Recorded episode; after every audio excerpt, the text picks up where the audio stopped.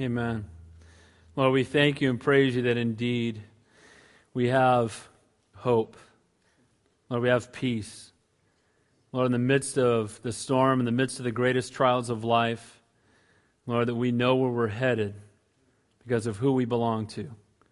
Lord, we know that in the midst of the trials of this life that we're not alone. And our hope, again, is not in this worldly system. Our hope is not in our bank account or our own abilities, but our hope is in you. And we thank you, Lord, because our hope is in you. Our hope will never fail. So we love you, Lord, and we praise you. We ask as we go to your word right now that your Holy Spirit would speak. Lord, just soften and prepare every heart. May you be our teacher this morning. May man decrease, that your spirit would increase, that you would be glorified. In Jesus' name we pray, and all God's people said, Amen. Amen. God bless you guys. Welcome again to Calvary Chapel. Great to have you here this morning. Good to be back. So last week I was it was a blessing. I was able to fellowship at Calvary Chapel in Kauai. Um, that was kind of sweet. Not as sweet as being here though. Um, it was. It was a blessing. You know, isn't it great when you go? It doesn't matter where you go. When you have Jesus in common, you got everything in common. And there's such a great joy in meeting people that I've never met before and just having that immediate and common bond. The main reason we went was our oldest son, Johnny, is in uh, Bible college over there. He's got three weeks left. Just be praying that he finishes strong. Um, we got home late last night, um, so that means turning your Bible to Judges chapter 17. Pastor Bill says, just don't make excuses. Just tell them where to turn in the Bible. So that's what we're going to do this morning. We'll be in 1 John chapter 5 next week. You know what's amazing? The Wednesday night study, study at Calvary Chapel Kauai is the verses I will be teaching next week. It was amazing. I set down the exact verses. I'm like, that's a divine appointment. I probably should have just taped it and played it this morning. Would have been all set, right? But that's uh, in God's timing. Hey, Wednesday night, Genesis 49. So in the next couple weeks, we'll be finishing up Genesis. And it looks like the way things are timing out, we'll see that the first Sunday we get into the new uh, church building, we'll be starting the book of Revelation. So that'll be uh, an eventful time there. Amen? All right, let me bring you up to speed because we're in the book of Judges, and maybe you're here and you've never looked at the book of Judges before.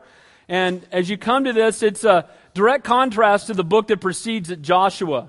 Genesis, again, the creation and, you know, the giving, and we see Moses and all the things that happen there. And then you get to Exodus, and the children of Israel are delivered out of their bondage in Egypt through the Passover, a picture of the cross, the, through the blood of the Lamb. Again, that's what the, it's in type and they're delivered through the Red Sea. Picture my mind of water baptism. You come to the book of Leviticus. That entire book takes place in about a 30 day period when they're at the, at Mount Sinai where the law is given. By the way, Leviticus is an awesome book. It's in the Bible for a reason. Amen? And I would encourage you. The most requested CDs, I believe, I don't know if that's still true. At one point, the most requested CDs we had from the radio program in the book of Leviticus. You go from Leviticus, where they set at Mount Sinai, receive the law from God, and you get to the book of Numbers. Numbers gets a bad rap. It's a great book. You'd think it's just like a math equation or something, but really the book of Numbers would be better called the book of wanderings. It's the time when they wandered in the wilderness because of their disobedience to God. Remember, God had told them to go into the land of promise, but out of fear they did not enter in. They listened to the word of two spies, or ten spies over the two who came back, Caleb and Joshua, and said, look, we can go in and conquer the land. It's just as God had said. But because of their disobedience, they wandered in the wilderness until that entire generation passed away. You get to Deuteronomy, it's the second giving of the law. In preparation for the generation that had lived in the wilderness that was now going to enter into the land of promise. So Deuteronomy was the second giving of the law. You then come to Joshua. Now remember that Moses was the one who wrote the Pentateuch. He's, of course, the Holy Spirit wrote it through him, the first five books of the Bible. But you'll note that Moses, though a mighty man of God, used mightily by God, was unable to enter into the land of promise. And if you remember why, is because he disobeyed God. He smote the rock. He misrepresented his nature to his people when he was supposed to speak to the rock. But a great type there because Moses is a picture, he's a type of the law. And then Joshua his name also can be transliterated Yeshua or Jesus. Guys, Moses couldn't bring them into the land of promise. Joshua could. Guys, the law can't save us. Only Jesus can. Amen? So Joshua, we see them entering into the land, the promise that all the things that God had for them. They crossed over. Remember, two and a half tribes camped outside of Jordan, but nine and a half tribes entered in. And under Joshua's leadership, the children of Israel obediently followed the Lord's commands. They faced the giants. They overcame fortresses and great armies. Only once during the entire reign of Joshua do we see them fail. And it was at Ai after they, after Achan disobeyed the Lord at the battle of Jericho and had taken some of the riches for himself. So, we go through that time of Joshua, a time when they're walking with God, they're being obedient to God. And then we come, sadly, to the time of the judges. What happened was, once they entered into the land of promise, this can happen to Christians. They entered into the land of promise and they became very complacent. They stopped fighting the battles. They stopped wiping out the enemy. Matter of fact, they let the enemy settle in with them. And guys, as Christians, we are not to live a lukewarm, complacent walk. Amen? We're not to live lives where we co- you know, coexist with the ungodly world around us. Again, we're in the world, but not of the world. We're not to take on its attributes. And sadly, where they were to remove the enemy, they allowed the enemy to camp out with them. So as the territories were being allotted, we see in each case Instead of it being what God wanted it to be, they missed out. So you come to Judges, and the book of Judges records the struggles that Israel and its various tribes had in taking charge of the territories assigned to them. The big battle was over, the land was theirs, but there were still daily battles that they had to fight. And Judges, unfortunately, during that time, they should have been fighting from, from victory, but instead they became disobedient and idolatrous and were defeated time and time again because of their rebellion against God. The period of the judges lasts 400 years. And during those 400 years, you see seven cycles repeated. Seven different times. Here's what happened. They start out serving the Lord. They succumb to the sin that surrounds them. They become enslaved by the sin. They become sorry about their sin, miserable, sad, and repentant. And then God, by His grace, raises someone up. He saves them graciously from their sin, only to have them begin that cycle all over again. Does that sound like anybody's life in this room? Amen? You know, we're on fire for God. Things are wonderful. We're seeking after Him. And then some time goes by and we can get complacent in our walk. And before we know it, we're legitimizing sinful behavior. And then we're walking in it and we're broken fellowship with God. And now we're crying out to Him in repentance. And because of His grace, He restores us. And that's wonderful. But sadly, often we repeat it again. And that's the picture you see in Judges over and over and over. So, Joshua is the people entering the land of promise by faith. Judges emphasizes its own source of enjoyment within the land. Again, instead of entering in by faith, it was a time to continue on and be obedient, but they fell short. Guys, as you and I enter into salvation and the promise of heaven by faith, we enjoy a fruitful walk, but we must remain faithful and obedient to the Word of God, or we're going to miss out on God's highest. I was talking to somebody last night, had a late night appointment, and talking to someone last night, and while we were talking, I really believe it really comes down to this walk in the Spirit, and you will not fulfill the lust of the flesh. The reason we struggle is because there's too much of a stinking us. Amen? If it's marriage problems, if it's rebellion problems, whatever the problem, it's because we get in God's way. We take Him off the throne and we put ourselves there. This is judges all over. You get to the end of it, and basically is what it says about judges. Everyone's doing what is right in his own eyes. Boy, that's the world we live in today.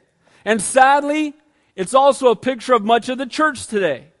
We're doing what is right in our own eyes instead of faithfully obeying God. The word judge there in Hebrew, judges, it means a ruler, a deliverer, or even a savior. It's not just one who maintains justice, but one who delivers the people. Don't think of a guy in a black robe sitting behind a bench. But often there were those who had great heroic deeds, and these judges who came along, used mightily by God. There's 17 of them mentioned in this book. Some were warriors and rulers like Othniel and Gideon. Others, one was a priest like Eli, one a prophet like Samuel. And that's a picture of our Savior. He's both prophet and priest and Savior. Amen? And so here's the answer. So we go into Judges. I bring this all up because I want you to understand where we are and what's happening as we come to this morning's text. It says in Judges 2:10, another generation arose after them who did not know the Lord nor the work which, we, which he had done in Israel.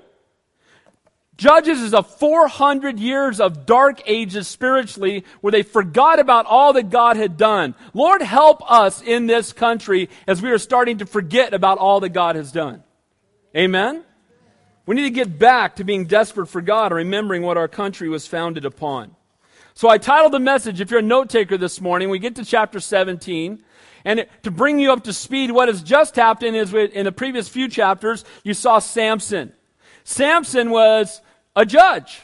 And Samson was a man called by God. He had the Nazarite vow. There's three things a Nazarite's not supposed to do. Drink alcohol, touch any dead thing, or cut his hair. And when you see Samson, who's supposed to be fighting with, battling against the enemy, we see him walking through a vineyard. If you are, if, guys, if you're called not to drink alcohol, you don't hang out at the liquor store. Amen? And Samson's walking through the vineyard. This is bad idea. Flee youthful lust. Don't hang out near it. And we know that what happens while he's in the vineyard, he gets attacked by a wild beast. Isn't that interesting? The Bible says Satan is a roaring lion seeking whom he may devour. Guys, we become real easy targets when we're hanging out where we're not supposed to be. Amen? And out comes the lion, and we know Samson, strong guy, kills the lion. But then he goes out and he's hanging out with the world, and then on the way back home, typical of a guy, he wants to go see the lion that he killed. I killed that lion and what it looks like right about now, right? It's a guy thing. And he goes by, and what does he see? A dead carcass of that lion, and in it is honey. Now, this is not appetizing to me. I don't know about you. But for some reason, Samson thinks, mmm, honey in a dead animal. That looks appetizing. And he goes over and he reaches down and he scoops. Now, he's not supposed to drink wine and he's walking through a vineyard, he's not supposed to touch a dead animal. What does he do? He touches a dead animal. You know why? That it's honey in the animal? Because sin looks sweet, but in the end it produces death. Amen? It looked like something that would nourish him and feed him, but it would only defile him. And then we know the story that the last thing he wasn't supposed to do was what? Cut his hair. How'd that work out? Hanging out with Delilah. Wasn't supposed to do that. And then cut his hair. And, it, and it ended at the end of last chapter with him crying out to God and God using him to still bring vengeance upon the ungodly people. So, we come to chapter 17. I titled the text, Attributes of an Ungodly Society. Attributes of an Ungodly Society. When you get to the last five chapters of Judges, you really get a, an up close picture of all that had happened in that time. You get a picture of, of what happens when men walk away from God and give in to their sinful desires. You know, it's bad enough when the world is doing it, it's even worse when God's people are doing it. Amen? And I really want to address us as Christians this morning because I see some things in this text that really speak to us as believers. The nation that had once marched triumphantly through Canaan to the glory of God had now disintegrated morally, politically, and brings disgrace to the name of the very God who had delivered them out of bondage. And so again, we're going to see specifically they had lost their spiritual and moral compass. They were no longer holding on to any kind of godly standard. And we're going to see that, that God has called each of us to maintain that standard that God has for us in our homes, in our churches, and yes, in our nation.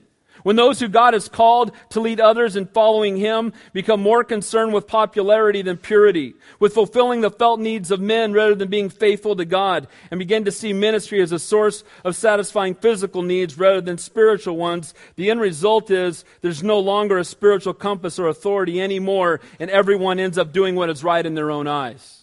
So if you're a note taker, here's what we're going to see in these 13 verses attributes of an ungodly uh, society. First of all, parents who are unwilling to exert godly discipline. Boy, do we see that today. Amen. I've never seen so many back talking kids in my life. Is that true or not? My kids are playing little league. I would just I would just be amazed. Kids telling their parents to shut up. I'm like, there was one kid, I'll never forget him. I, I still pray for him. On one of my son's teams, it was the most belligerent little nine year old I had ever seen. And he would cuss his dad out, and I mean, it was just brutal. I remember at one point his dad, you know, walks with a cane. I said, you know, if, if you're unable to swat him, I'd be happy to help you out. Kid needs one. You know, we're trying to give kids drugs. They don't need Ritalin, they need an SWAT. Amen? They need the Board of Education delivered to the seat of learning with great frequency and intensity. Amen?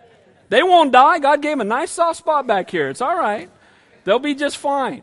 But you know what? Here's the sign, attributes of an ungodly society. Parents become unwilling to exert godly discipline. It's easier to be the cool parent who does nothing. But you know what? You're going to see the fruit of that. Secondly, parents who are unwilling to take spiritual headship. Take the lead spiritually. Be an example to our children. Third, people wanting to worship God in their own way. This is the sign of an ungodly society. We tell God how we're going to come to Him. Guys, you don't make the rules, God does. Amen? Who are we to even tell God anything? Amen? How arrogant is that? We learned that from our back talking kids, thinking we can talk back to the Heavenly Father. No, you can't. You can, it won't work. Amen? Not going to be successful. Fourth, attributes of an ungodly society a lack of godly fear and respect for his word. Do we need a fear of God again in this nation?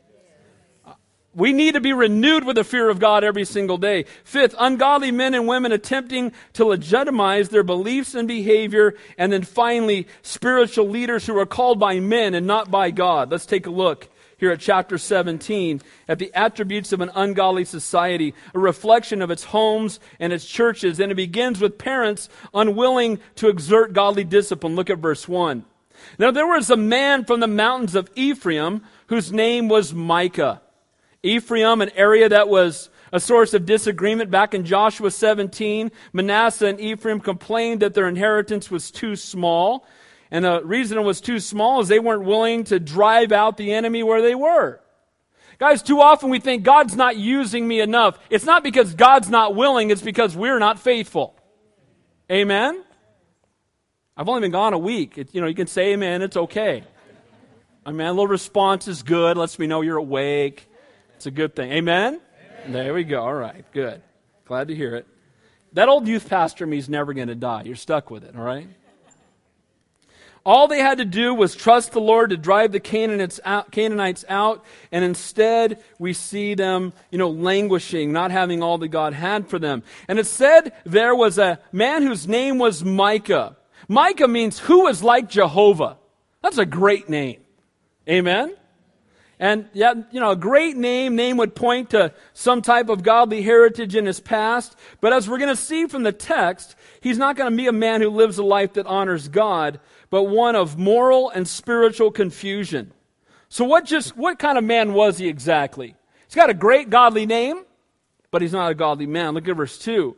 And he said to his mother, the 1100 shekels of silver that were taken from you, on which you put a curse, even saying it in my ears, here is the silver with me, I took it. What kind of man was he? He stole from his mom. He's a thief. Wish the youth group was in there. If you take stuff from your parents, it's still stealing. Amen? And just to give you an idea, you know, again, he's not just any old thief, he steals from mom, but he took 1,100 shekels. Now, how much is that? It's a ton. As we're going to see later, he hires a priest for 10 shekels. And 10 shekels was the common annual wage of a, you know, a basic laborer. So it's 110 years' wages he stole from his mom. 1,100 shekels. Took them from his mom. 110 years' wages for the average person.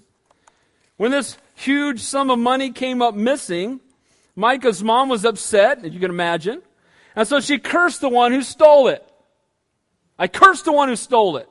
Now, Micah, a man, if he lived up to his name, should have been far more concerned about being obedient to God than a curse from his mom. Amen? But it's the curse from his mom that gets his attention. And he says, I took it. Again, it wasn't the Holy Spirit conviction. Wasn't the examining of the law, thou shalt not steal. Micah was moved to confess his deed and return the money, again, not out of reverence for God, but out of superstition and a fear of his mother's curse. How confused is this young man who fears his mom's curse and takes lightly the word of God? Today we're doing the same thing. We're more worried about what men think or what people say or what's popular with the world than the Word of God. The Word of God is the authority. Amen? The Bible just flat out rocks and I love it. And it's so good and it's so powerful and it is our guide map for life. And the reason we struggle is we don't spend enough time in it. Amen? I know for me, if I don't spend time in the Word of God, I find myself struggling. Now, hey mom, I stole 110 years worth of wages from you. I'm thinking, here comes the Board of Education, right? Here comes some severe discipline from mom.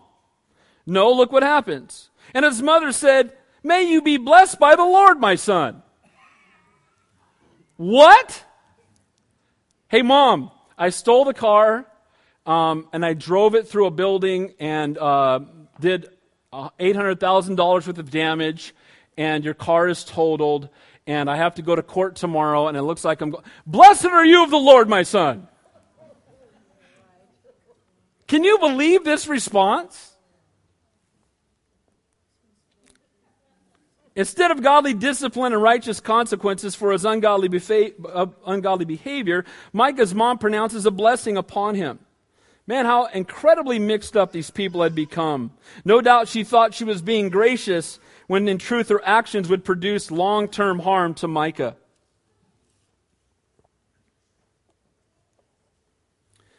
The foundation for a godly nation is a godly family. Amen? It starts in the home. Is it any wonder why that's where the enemy seems to attack the most? If he can destroy marriages, he, you know, his plan, I can destroy the church. Is it any you know, doubt because we see in the Word of God that He mentions the family and marriage more than He mentions the church in the Bible. Why? Because it is the foundation of the church. And it's a picture of Christ and the church. Amen? And the enemy wants to attack it. Now, before we get too whipped up on Micah's mom, no doubt many of us here could say that we've fallen into the same trap at times. It's a lot easier just to bless our kids than to discipline them. Amen? It's a lot easier just to give them more stuff to hopefully make them happy or to appease them. But the truth is that it's so important today for us to set the standard at home. Can I tell you that the number one place where our kids should be fed spiritually is in our homes? Amen? The number one person that should be ministering to them is their dad and then their mom. God's called man to be the spiritual leader. What they get on Sunday and Wednesday ought to be gravy. Starts at home. Too often I hear people say, well, we should do this or this or try to read. Hey, guys, amen to all of that, but let's begin in our houses. Micah, to me, is a picture of a spoiled brat. I stole from you, mom. Blessed are you of the Lord, my son. How confusing is that? And you know, we live in a world today where we are rewarding the wrong behavior. We're condoning sin. Those who the Lord loves, He disciplines. Amen? The Lord loves us enough to discipline us. Parents who are too quick to excuse their children's bad behavior don't like to see their kids have to suffer any consequences for the action, their actions, and the result is they render their sinful behavior as insignificant. The seriousness of their sin itself is overlooked and you set up your kids for a lifetime of that very same behavior. Again, instead of the Board of Education upon the seat of learning with great force and frequency, she buys them a bag of lollipops. You know, Lord, help us to love our kids enough to bring godly discipline. Amen? Because they need it. I praise God that my parents love me enough to discipline me. Because I would not be the person I am without it. Such treatment, rewarding of sinful behavior, can only lead to greater wickedness in the future. And the rod, the Bible tells us, will drive disobedience far from them. We are to show grace, but we are to never excuse or downplay the significance of sin. Amen? Can we do both? Absolutely. Sin is wrong, God is gracious. We respond to brokenness with grace and to arrogance and rebellion with righteous discipline. Amen? Because that's what you see in the Word of God. So, attributes of an ungodly society. Parents unwilling to exert godly dis- uh, discipline. Secondly, parents unwilling to take spiritual headship. Verse 3. So when he had returned the 1100 shekels of silver to his mother, his mother had said, I had wholly dedicated the silver for my hand, from my hand to the Lord for my son to make a carved image and a molded image. Now, therefore, I return it to you. What in the world is that? I had set aside this money for the Lord so that you could make idols. Guys, that doesn't work. So many things wrong with that sentence, we'd be here all day. I set aside this money for the Lord that you might build up something that will keep your eyes off of Him and on something else. Now, you need to understand something as we go through this. These idols, in their mind, my personal opinion, were to represent the true and living God. Many believe, myself included, that when they made the golden calf back in Exodus, it was their way to have a tangible thing they could worship in the place of the true and living God. It's not unlike statues and icons that we see today that are only needed for those who have not come to really worship the true and living God. Guys, He's invisible, but He's tangible. Amen? We can have intimate fellowship with Him. We shouldn't need a painting to, to see Jesus. We shouldn't need someone's interpretation. But sadly, they're creating a statue. It shows there's no real intimate fellowship from within. I don't need a statue of Jesus on my dashboard. Amen? I don't need one. Why? Because I've got him in my heart. And it's better. Amen? Take a corner, he might fall off or something, right? That's not the God I want to serve. And sadly, she's given him a bunch. 110 years' wages. Now, she's not going to give him all of it, as we're going to see, but she's going to give him a lot of money to go out and make some statues to somehow make themselves feel closer to the true and living God. Guys, he doesn't want us to make statues of him, but to enter into fellowship with him. To draw close unto him, to know him in a personal and an intimate way. Look at verse 4. Thus he returned the silver to his mother. Then his mother took 200 shekels, again about 20 years' wages, of silver and gave them to the silversmith. And he made it into a carved image and a molded image. And they were in the house of Micah. It wasn't given to the temple as you might hope. It wasn't given as an offering unto the Lord but a carved image, carved from a block of wood or stone and plated over with silver. A molded image, a figure formed of solid metal and cast into a mold. How confused is this woman? It's only going from bad to worse. She won't discipline her son, and now she's leading him away from the true and living God to the false gods of this world. To follow after something that is tangible instead of the one who is eternal wanting what is best for our kids, we can end up purchasing them idols, things that haven't they haven't earned or need, often that will take their eyes off of God. You know, as I was studying this this morning, God was really convicting me to again go back and look at everything that is in my home. And if there's anything that is taking our eyes off of the Lord, it's time to pitch it out. But what if we paid a bunch of money for it? How about 200 shekels of silver's worth? How about 20 years' wages worth? What should they have done with those things? Pitched them. Amen? Or melted them down and given the money to something else. Again, these were not pagan images, but images that represented to him the presence of God. And again, like those who are looking to a stained glass image or an icon or a statue instead of looking unto the true and living God. Problem is, if you need those to relate to God, it shows you have lost a true sense of God in your own life and His Holy Spirit within you. You're trying to find it in these images. It's a mark of spiritual deterioration, which is trying to be filled with these images rather than the true and living God. Isn't it the fallen nature of man that wants to make a God for himself? Man has been creating gods since the beginning of time, and he continues to do so. Many religious people carve their own concept of God and assume it to be the God of the Bible. Again, that's what Aaron was doing. The Bible tells us, You shall not make for yourselves idols, nor set up for yourselves an image or a sacred pillar, nor shall you place a figure stone in your land and bow down to it, for I am the Lord your God. So here's the situation. You got a son who steals, a mother who doesn't punish, a family of idol worshippers who think they're pleasing the true and living God. That's what's happening. And you've got to remember, these are the people called out by God. These are the people who have been delivered out of bondage in Egypt. This is what happens when we become complacent and we cease to be desperate. Amen? Lord, help us to get back to a place of desperation. Point number three in attributes of an ungodly society. People wanting to worship God in their own way. Verse 5. The man Micah had a shrine and made an ephod and household idols, and he consecrated one of his sons who became his priest. Now that's biblical. He builds a shrine in his house. You know, one of the things that the world wants to do is make worship of God as easy as possible. You know, I how far is that church? We're moving to Scotts Valley. What? That's like four miles from here. I'm going to have to get in my car and listen to Christian music and drive all the way out. Oh, forget it. Now you're really convinced. You better show up that first Sunday. I mean, talking about you. You got people who are blessed. You know, every time I go to India, I'm always brought to the end of myself. You go to church, they have church all day. They don't mess. You think I talk long. They don't mess around.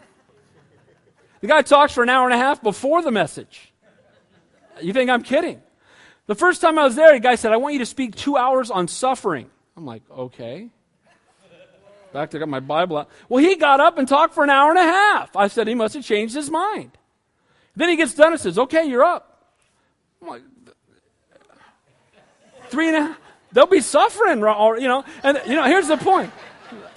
The point is, though, that you had people who had walked for miles to come to church because they couldn't wait to hear from Almighty God. And we're living in a time now that let's make, let's just put it on TV. You got church on the internet now. There is literally, I'm not making this up, there are drive-through church. I'm not kidding. I saw this on TV. You drive up, you hook up the thing, you don't have to get out of your car, that thing, done, drive off. Do I have to take up too much of my time to worship God today? Got stuff I got to do. More important than that, I got to go to Walmart or whatever, right? Micah sets up a shrine in his house. The word shrine there in Hebrew means house. And Micah made a house inside his house for his gods to stay in. You know what? God has a house. Amen? The Bible says we are the temple of the Holy Spirit. Amen? The church is not a building, it's the people. Amen? So he sets up this shrine. Why? So other people can come to his house and worship the, the idols with him. Then he makes an ephod. This was a vest like priestly garment worn by the high priest as he served in the tabernacle, later in the temple. Had 12 gems that, for the 12 tribes, and, and this was a place, uh, you know, this was a very significant. So he took these household idols and uh, they're called teraphim, and they worshipped in hopes of gaining prosperity and guidance. And he consecrated one of his sons to become his priest. He had gods, he had a shrine, he had an ephod, he needed a priest. Well, how about one of the boys? You know what? I can't find someone to intercede on my behalf, so let me just draft one of my boys, make him the priest. Guys, we have one great high priest. Only one who can intercede between holy God and sinful man, and his name is Jesus Christ. Amen? No one else, nothing short of that. Only one high priest had been consecrated by God. And the Son is leading who should have been following. There's only one tabernacle.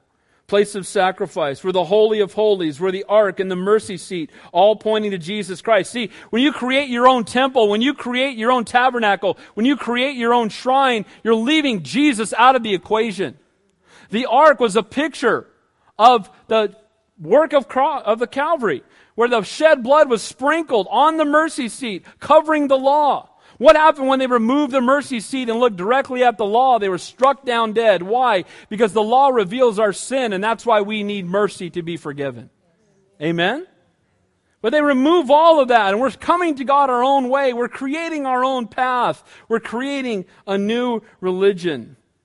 Boy, this would go over real well in Santa Cruz, I think. Amen? Where did all these ideas come from? This is from Micah, not from God. This is man originated, a man centered religion.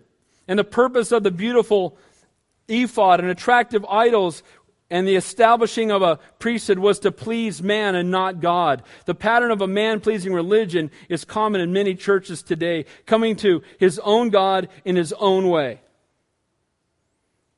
was talking to somebody just recently and talking about their where they stood with the Lord, and they said, Well, I just don't believe in church, and I kind of come to God in my own way. Guys, you don't have a way. Amen? He is the way. You can't come to the Father apart from the Son. And when you tell people that, they think it's really narrow. Guess what? The truth is narrow. Amen? Narrow is the road. To the world, one God is as good as another as long as you believe in something. I've had people tell me, well, Dave, you ought to take so and so to church because she really needs something.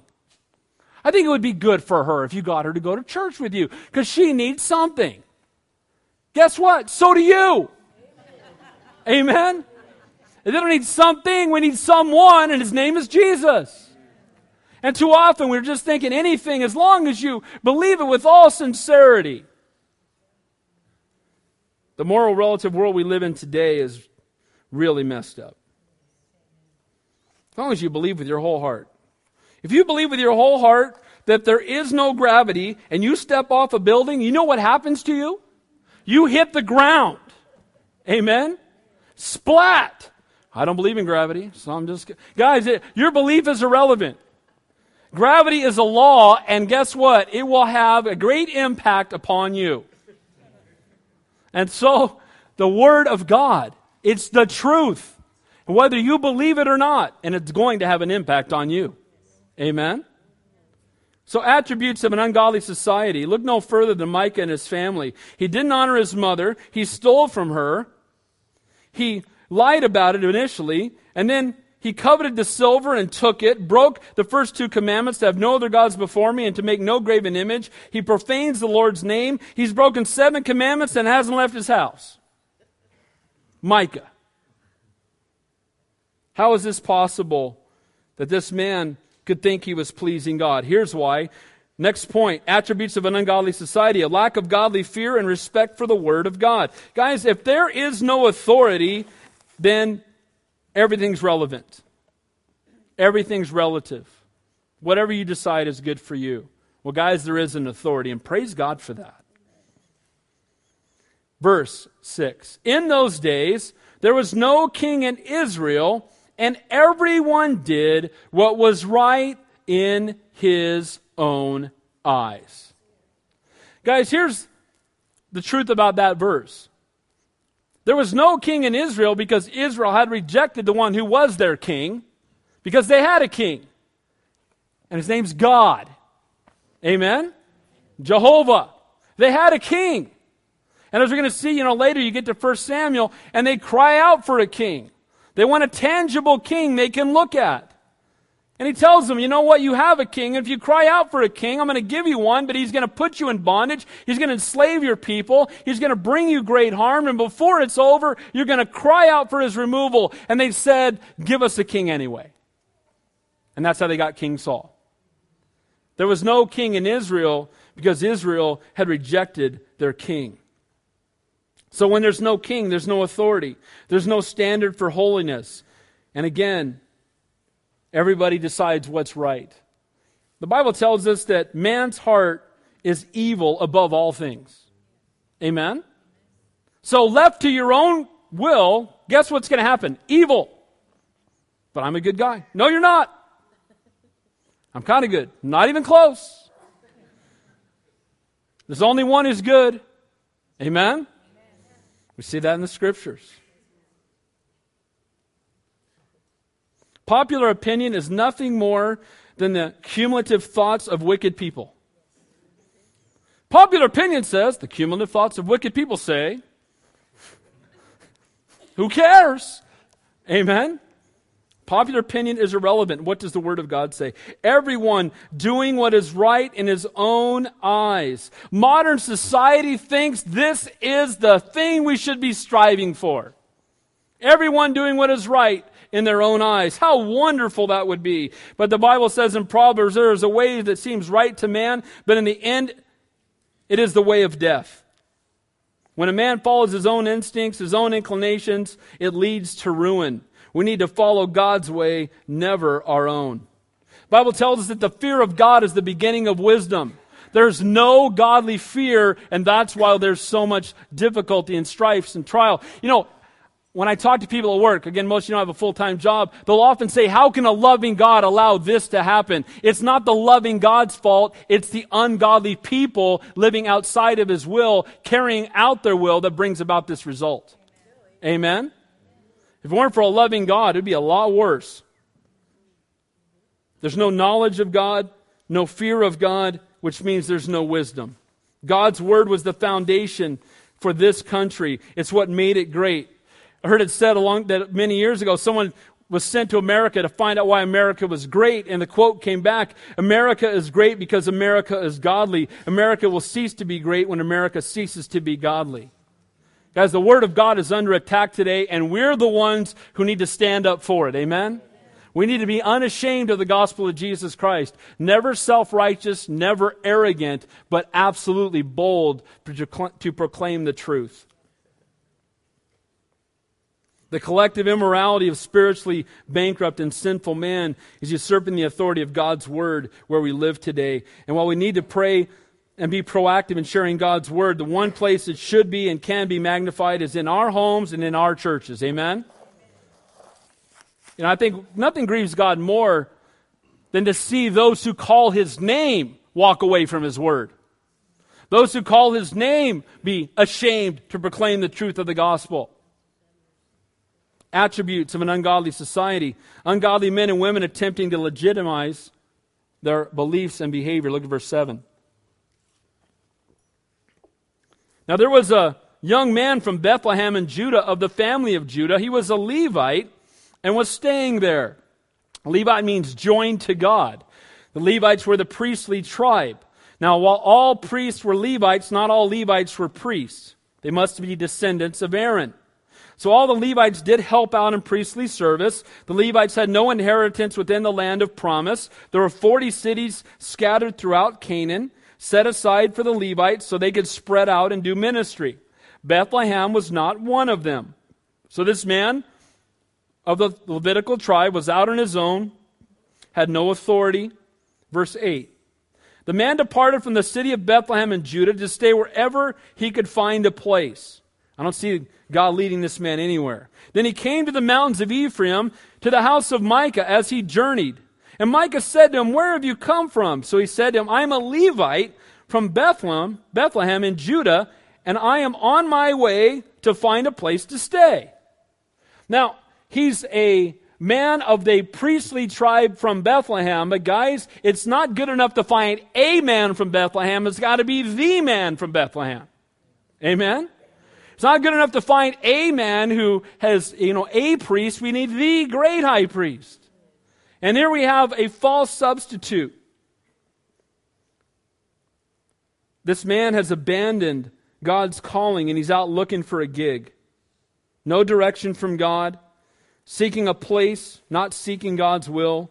He's a priest for hire, doing what's right in his own eyes. A hireling like pastors today who will do whatever it takes to please men, to draw a crowd, to gain a paycheck. Compromise calling for cash. You think that that's laughable, it's a fact. You know, it's interesting. Micahs are always going to find men like this.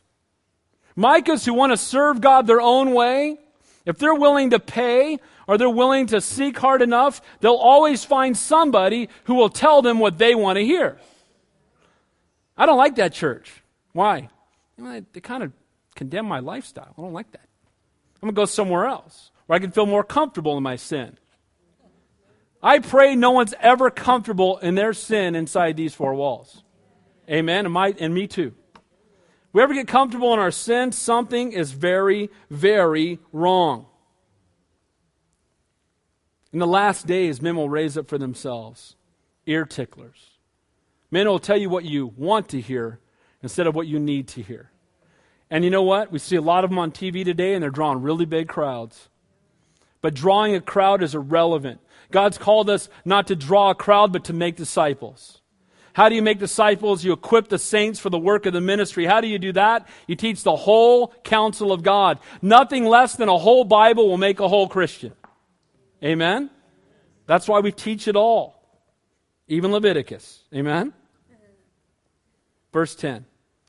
Micah said to him, Dwell with me and be a father and a priest to me, and I will give you ten shekels and of silver per year and a suit of clothes for your sustenance. So the Levite went in. He sold out his calling for ten shekels and a shirt. How tragic is that? He was called of God to ministry. He was a teacher of the law to the people. He had led people, no doubt, in praise and worship. And here we see Micah saying, if I can get him to serve as priest in my shrine, then man, it's going to be completely legit.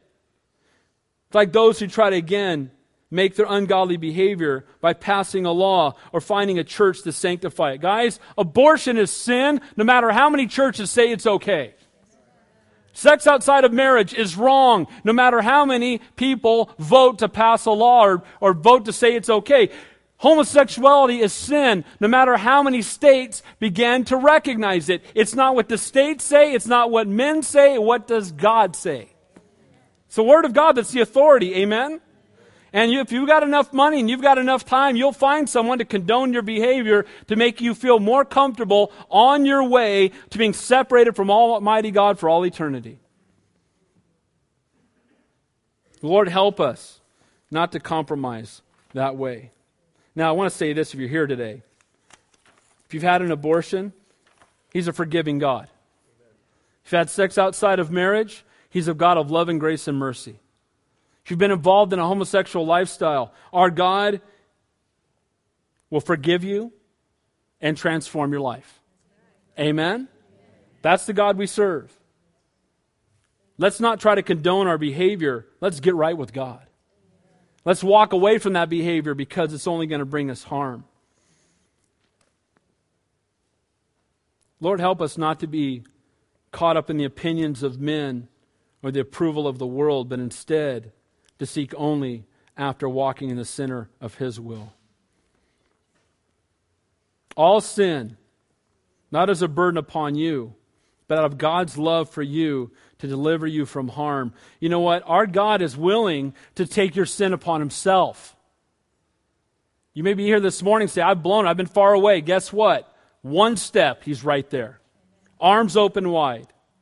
Come unto me, all you labor and heavy laden, and I will give you rest. The only place we're going to get rest, the only place we're going to have peace is knowing the Prince of Peace. He's the one who loves you. But the Levite went in sold out his calling and his walk with God to serve as a priest in a shrine of idolatry for 10 shekels and a shirt. Last point attributes of an ungodly society. Spiritual leaders called by men, not by God. Again, hirelings motivated by physical comfort and recognition and temporal perspective, not an eternal one. Look at verse 11. Then the Levite was content to dwell with the man, and the young man became like one of his sons to him.